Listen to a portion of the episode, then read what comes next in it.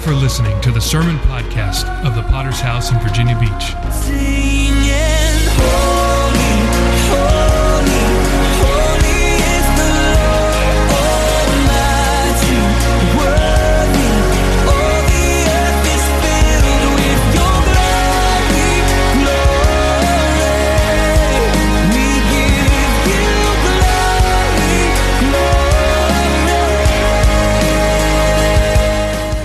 We are a local church with a worldwide vision for winning souls, making disciples, and planting churches. We are a Pentecostal church affiliated with the Christian Fellowship Ministries. We hope you enjoy today's sermon.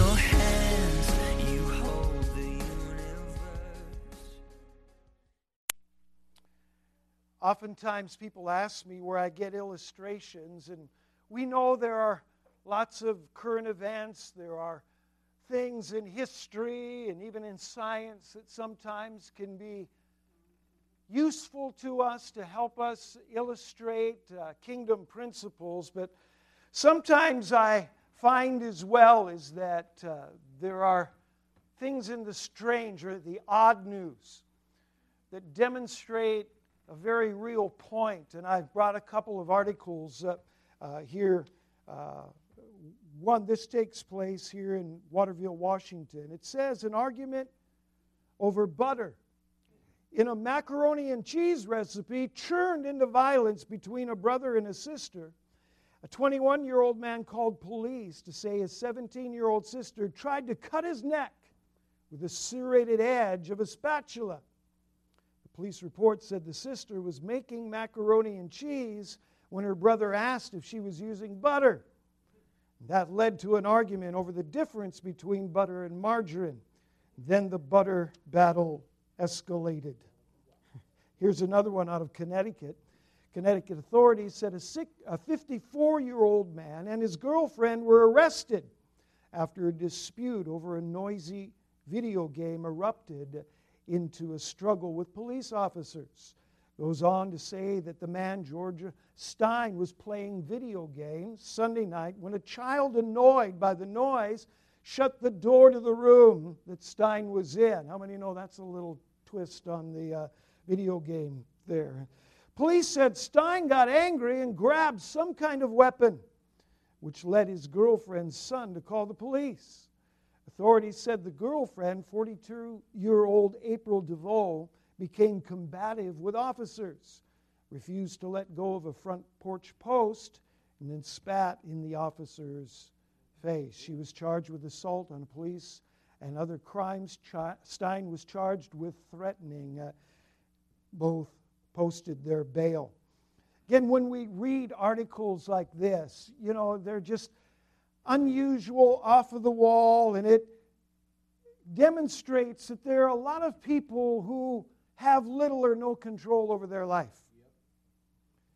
And that they can escalate over some of the silliest of arguments that turns into something where the police have to be called.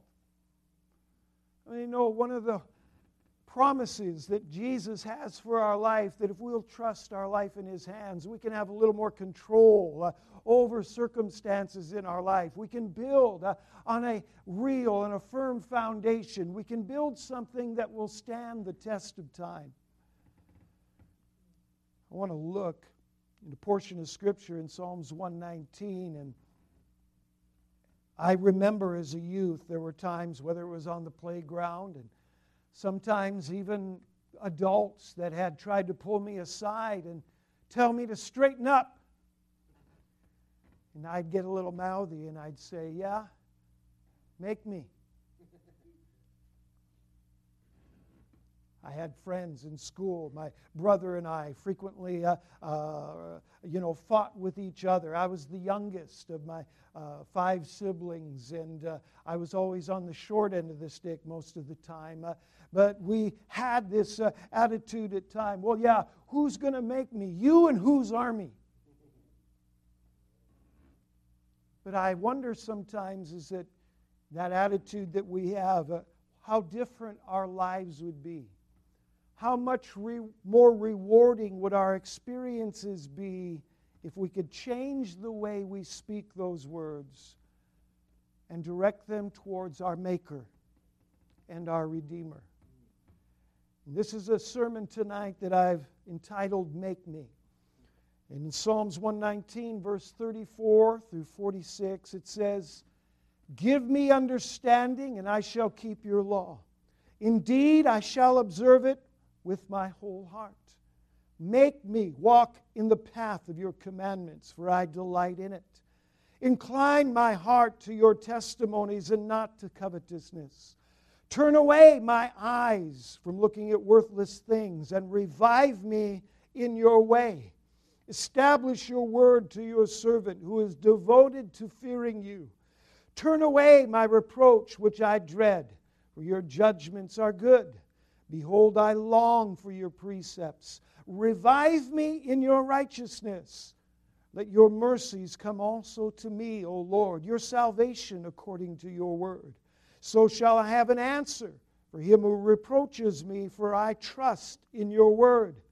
And take not the word of truth utterly out of my mouth, for I have hoped in your ordinances.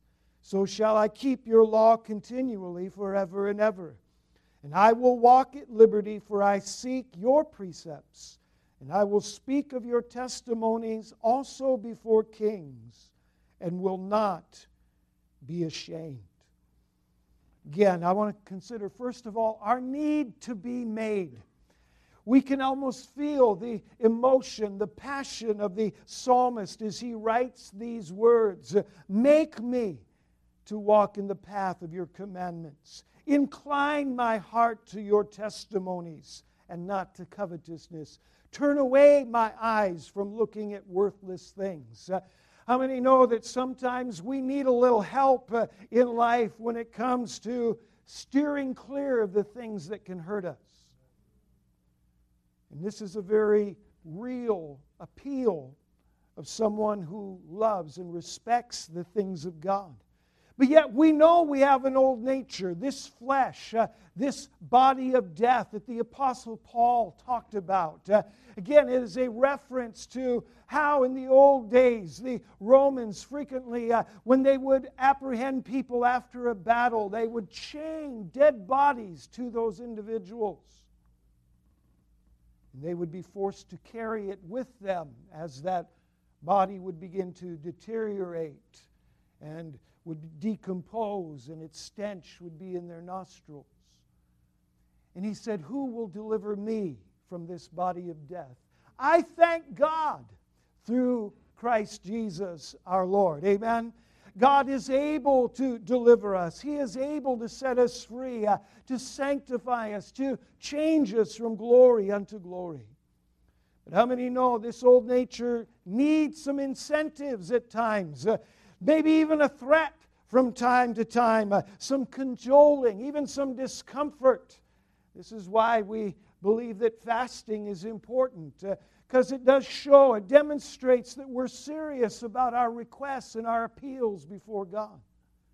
And so we deliberately choose to deny our flesh so that we might grow in the Spirit. See, our nature fights against restrictions. Do we embrace a yoke of bondage or a yoke of ease. Jesus uh, encouraged us Come unto me, all you that labor and are heavy laden, and I will give you rest. Uh, he's speaking to those, uh, many of them that were enslaved. Uh, Take my yoke upon you and learn of me, for my yoke is easy and my burden is light. Uh, his promise is that your life, your experience will be better if you believe in him if you can put your trust in Him, uh, your future and your destiny in His hands. For He sets the captive free, He sets at liberty them that are bruised. You know, there was times growing up on my dad's farm. I remember when I was uh, very small, I just wanted to be like the adults. I wanted to do things. No, you're too young. Uh, you have to do this. And, well, I want to drive the tractor. No, you can't drive the tractor. You're too young. Uh, and, uh, but by the time I was in fourth and fifth grade, I was driving trucks and tractors and things like that. And then it got where I realized I wasn't getting paid to do this. And then I began to actually sometimes work harder at getting out of work than if I'd have just done it in the first place. How many know what I'm talking about? And this is true, especially when it comes to truth. Truth gets easier when we submit to it, when we embrace it, uh, when we allow it to be a part of our life. We frequently use this, a term that's somewhat cliche, uh, but we encourage people to open their heart to the Lord. There's something about being open uh, that God uh, can adjust and address issues of our life. Paul even addresses this in 2 Corinthians 6, verses 11 through 18. O Corinthians, we have spoken openly to you. Our heart is wide open. You are not restricted by us, but you are restricted by your own affections. Now, in return for the same, and I speak as to children, you also be open do not be unequally yoked together with unbelievers. What fellowship has righteousness with lawlessness? What communion has light with darkness? What accord has Christ with Belial? What part has a believer with an unbeliever? What agreement has the temple of God with idols? For you are the temple of the living God. And God has said, I will dwell in them and walk among them. I will be their God, and they shall be my people. Therefore, come out from among them and be separate, says the Lord. Do not touch what is unclean, and I will receive you. I will be a father to you, and you shall be my sons and daughters, says the Lord Almighty. I want to consider, secondly, meeting our makers. We know that in the process of discipleship, becoming a believer, being changed, uh, we know that there's a molding process, the shaping of our lives. I'm not the man I used to be. God has changed me, uh, but I also know that I'm not all that I should be. Uh, I still aspire to be more like Jesus every day. Uh, and this is why the Apostle Paul wrote that today is the day of salvation. I gave my life to Jesus in 1979, and God saved me. And I'm saved today. And I was saved yesterday and the day before because I chose to serve Jesus. I chose to worship Him. Uh, and He is the one who is shaping and molding my life. There's an interesting analogy we find in Scripture. There are lots of references to different types of sacrifices in the Old Testament, uh, different offerings that people would bring. Uh, but one of the offerings was the drink offering. And uh, uh, probably the most familiar scripture that many of us had, that even King David, when he was on his deathbed, uh, he whispered a simple request Oh, that I might drink of the water of the wells of Bethlehem. And his mighty men heard that request. They weren't asked to, but they hazarded their lives. They went behind enemy lines uh, where the Philistines had control. They retrieved the water and they brought it to their king. And David said, I am not worthy to receive such an offering. I am not worthy that these men would have hazarded their lives for me for such a gesture. And it says he poured it out unto the Lord. And the truth is is that our lives are being poured one way or another. This battle between light and darkness, righteousness and lawlessness in our generation. We know the unbelieving world will make you an unbelieving person. The sensual world will make you sensual. The violent world will either make you violent or else abused. Again, going back to Paul's words in 2 Corinthians 6, uh, he is encouraging uh, the church, the believer, uh, to come out of the dark mold. What fellowship has light with darkness? What communion has Christ with Belial? Uh, this is reference to the nature of our adversary, who is a liar from the beginning. Uh, that we are not to have communion uh, in that sense. Uh, and this is the trial of being separate, the trial of being different. In Psalms 89, verses 50 and 51, the psalmist appeals Remember, Lord, the reproach of your servants, how I bear in my bosom the reproach of all the many peoples with which your enemies have reproached, O Lord, with which they have reproached the footsteps of your anointed. So here we see even ancient scriptures uh, that address those who have made stands for righteousness, those who want to put God first in their life. Uh, there are those who hate God, there are those who are enemies of righteousness, uh, who reproach your efforts, your choices, and your decisions in life. Every believer will experience the pressure of peers, even family members and this is an unwelcome mold for many of us.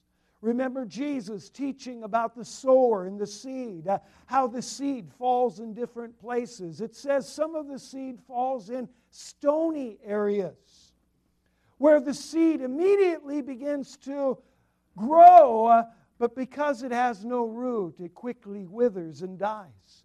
When the disciples asked an explanation, what does this mean? Uh, Jesus went on to say is that seed was like the believer who at first receives the Word of God with joy. This is everything I've ever wanted. This is everything I've ever looked for in life. Uh, I feel the joy of sins forgiven. Uh, but when they begin to share that joy with others, they begin to experience reproach and rejection. And they have no root within themselves. And quickly they find themselves unfruitful and unproductive. Faith cannot remain in that circumstance. Living under accusation, uh, failings of others, the challenge, even in the political and educational realm. Uh, if you voted for this person or that person, and don't, you don't believe in evolution, and uh, it can go on and on. Sometimes the pressure that the unbelieving world will place upon a believer. Jesus said in Matthew chapter 5, many of us are familiar with the Sermon on the Mount. As multitudes of people followed Jesus uh, to hear these words, he said, Blessed are those who are persecuted for righteousness' sake, for theirs is the kingdom of heaven. Blessed are you when they revile and persecute you and say all kinds of evil against you falsely for my sake. Rejoice and be exceedingly glad, for great is your reward in heaven, for so they persecuted the prophets who were before you. Paul weighs in on the same subject in Romans chapter 8, verse 17 speaking of the privilege that we have to be called children of God. If children, then heirs, heirs of God, and joint heirs with Christ. If indeed we suffer with him, that we may also be glorified together. See, people will say unfair things. People will lie. Uh, it's astounding over the years, things I know that I've been accused of. Uh, when uh, my family and I first uh, uh, arrived in Kansas, we were on an outreach. I think my son was probably about 17 years old. And we're just going from door to door. We've got an event that's coming up, and my son is trying to get a gentleman's attention and invite him out, hands him a flyer, uh, and uh, uh, the man says, I used to go to that church. That man tried to get me to worship the devil. And my son says, My dad? And the guy realized as he's kind of on shaky ground a little bit and notices, you know, so, some of our group that's walking out there and says, Oh, who's that pretty young lady that you're with there today? My son turns around, My mom? And then he says, Oh, shoo, just get out of here. I'm not interested. See, people will say things, sometimes have no basis in truth simply because they want to shake someone's faith. I knocked on a door in an outreach uh, uh, just a few years back as well, and uh, uh a gentleman answered the door, and I extended an invitation, and uh, uh, he says, You couldn't pay me to go to that church. And of course, you know, why would you say that? You know, can you enlighten me why, why you feel that way? Well, I know that guy. He's queer as a $3 bill. He's been divorced. He beats his kids. I don't know why anybody'd want to go to that church. I said, Well, I'm Dave Johnson. I'm the pastor at the church. I've been married to the same woman since I was 18 years old. Uh, my kids love me. And he slammed the door. See, people will be unrighteous and unfair, just as Jesus said. They will say all manner of evil against you falsely, simply because you want to serve God. And this is an unwelcome mold for many people. To realize this is part uh, and parcel with the Christian life, uh, with demonstrating our faith. Uh, how many know that if you're in a sports team, uh, it's important not just that you have skills, but they want to build endurance in you. That's why they make you run. The first day of a practice, you know, they don't have you tossing a ball around and uh, position uh, instruction. No, they just have you running. Run and run some more. Run sprints. Run long distance. When you join the military, it's kind of the same way. Uh, you hardly know uh, uh, your left from your right, uh, uh, and uh, but all of a sudden they want you to put on these packs, all this gear, and have you march mile after mile. they have our troops sometimes bivouacking or spending nights in cold or hot climates, and all of this simply revolves around establishing the ability to endure. Because it doesn't matter if you have all of the best technology, it doesn't matter if you have the best weapons, if you cannot stand your ground and endure on a field of battle. If you can't last in a team sport, doesn't matter how well you can shoot, how much you can dribble, but it matters whether or not you still got some gas left the last few minutes of the game. That same principle is so very true for the believer. Matthew 10, verse 22, Jesus' words You will be hated by all for my name's sake, but he who endures to the end will be saved. Now, we know in every generation, you know, that people's experiences are different. And, you know, being a Christian in America in the 21st century is, we got it easy. There are believers who are suffering in third world countries, uh, in Islamic nations, uh, who don't have it near as good as we do. And when you think of the generations that came before us and the suffering that believers endured, especially in those first few centuries, we realize how privileged we really are. Mark 8, verse 38. Whoever is ashamed of me and my words in this adulterous and sinful generation, of him the Son of Man also will be ashamed when he comes in the glory of his Father with the holy angels. See, this is why it's so important for us to stand, regardless of what the world may think, regardless of what others may say. Uh, we stand our ground, uh, we maintain our faith, we endure for Jesus' sake. I want to close with a thought of those made. How many here would say they got it made? I'm not lifting my hands. Because we know a Christian's life isn't made in the shade. We are not made, we are not shaped and molded by a life of ease. We are encouraged to buy the truth and to sell it not.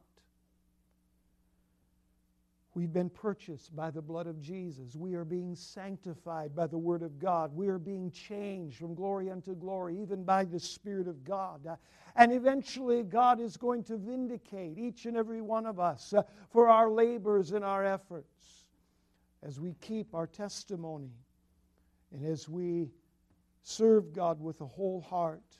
There is a reward to be obtained in the presence of God. Lamentations chapter 3, verse 25 through 33 says, The Lord is good to those who wait for him, to the soul who seeks him. It is good that one should hope and wait quietly for the salvation of the Lord. It is good for a man to bear the yoke in his youth. Let him sit alone and keep silent because God has laid it on him. Let him put his mouth in the dust. There may yet be hope. Let him give his cheek to the one who strikes him and be full of reproach. For the Lord will not cast off forever.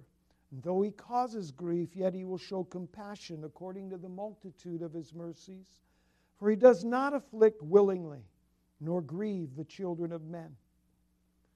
Here, the writer is addressing that learning to bear the yoke of responsibility, even in your youth, uh, that this is advantageous for your future, uh, the shaping and the molding process, to learn uh, to keep silent, to not be mouthy, uh, but to let God teach you, even in the secret places, uh, and uh, as it says, to give your cheek to the one who strikes you. This is something that goes against our nature. Now, again, he's not talking about letting people abuse us uh, for no reason, but it's addressing the issue of the reproach that is received because of your stand for God. I've had people say, Oh, are you one of those Jesus freaks? I say, yes, I am. Whose freak are you? Bud hasn't made you any wiser. Miller hasn't given you the high life. See, it's good to belong to God. See, and there's a lot of paradoxes we find in the kingdom of heaven. The first shall be last, the last shall be first, the proud will be humbled, the humble will be exalted. There are those who give, yet increase. And this is the process that makes you and I who we are that identifies us, that separates us from the rest of the world. 1 Corinthians 4, verses 12 and 13, Paul writes, We labor, working with our own hands. Being reviled, we bless. Being persecuted, we endure. Being defamed, we entreat. We have been made as the filth of the world, the offscouring of all things, until now.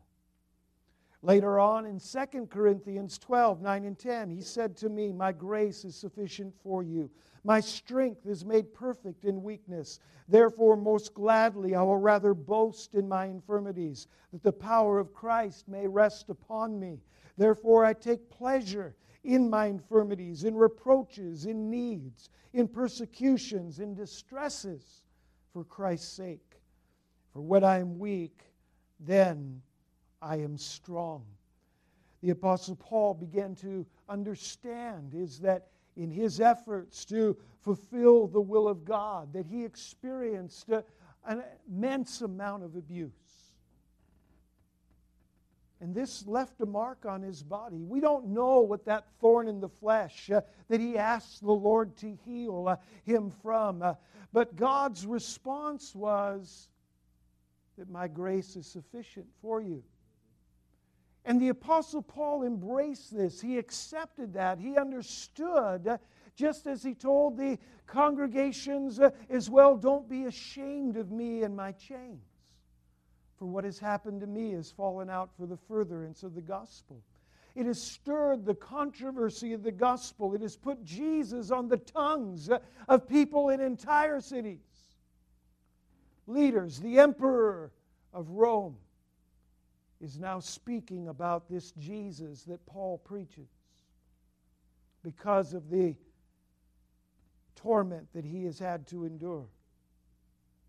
Philippians chapter 1, verses 27 through 29. Let your conduct be worthy of the gospel of Christ, so that whether I come and see you or am absent, I may hear of your affairs, that you stand fast in one spirit, with one mind, striving together for the faith of the gospel and not in any way terrified by your adversaries, which is to them a proof of perdition, but to you of salvation, and that from God. For to you it has been granted on behalf of Christ not only to believe in him, but also to suffer for his sake. See, we don't advocate you letting somebody beat you up because they don't like your face or the car you drive or the area of town you live in.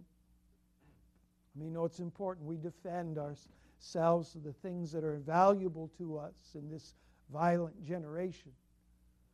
But when it comes to our stand for the gospel and the things of God, it's so important uh, that uh, we can embrace these words and understand uh, that it's a privilege to suffer for his sake in certain circumstances.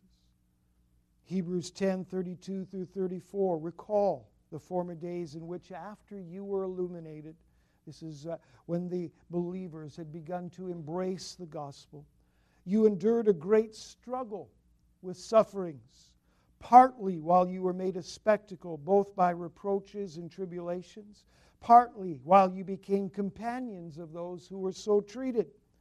You had compassion on me in my chains and joyfully accepted the plundering of your goods, knowing that you have a better and enduring possession for yourselves in heaven. Again, the apostle is encouraging the Hebrews and how they endured uh, those early uh, experiences as a believer, how they identified with the gospel, uh, identifying with the apostles uh, and their treatment, uh, continued to give, continued to support them, uh, even providing their material goods so that the churches could continue to excel. See, this is what shapes and molds our life. We want to be ministers of the gospel. We want to have a lasting impact. Uh, we want Jesus to change us from who we are. But when we think of what makes that happen in our life, oftentimes it's that trial of being separate, being different, being set apart and sanctified for His purpose. So I wonder if we can bow our heads just for a moment, close our eyes just briefly. Before we do anything,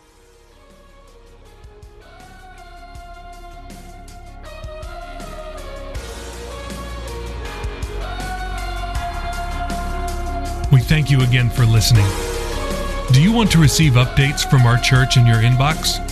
Make sure to sign up at our website, vbph.org. If this message has been a blessing to you, would you consider supporting our ministry with a generous donation? Please visit our website at vbph.org and scroll down to find the Give button at the bottom of the page. We would be so grateful for your support. Until next time, love God and love people.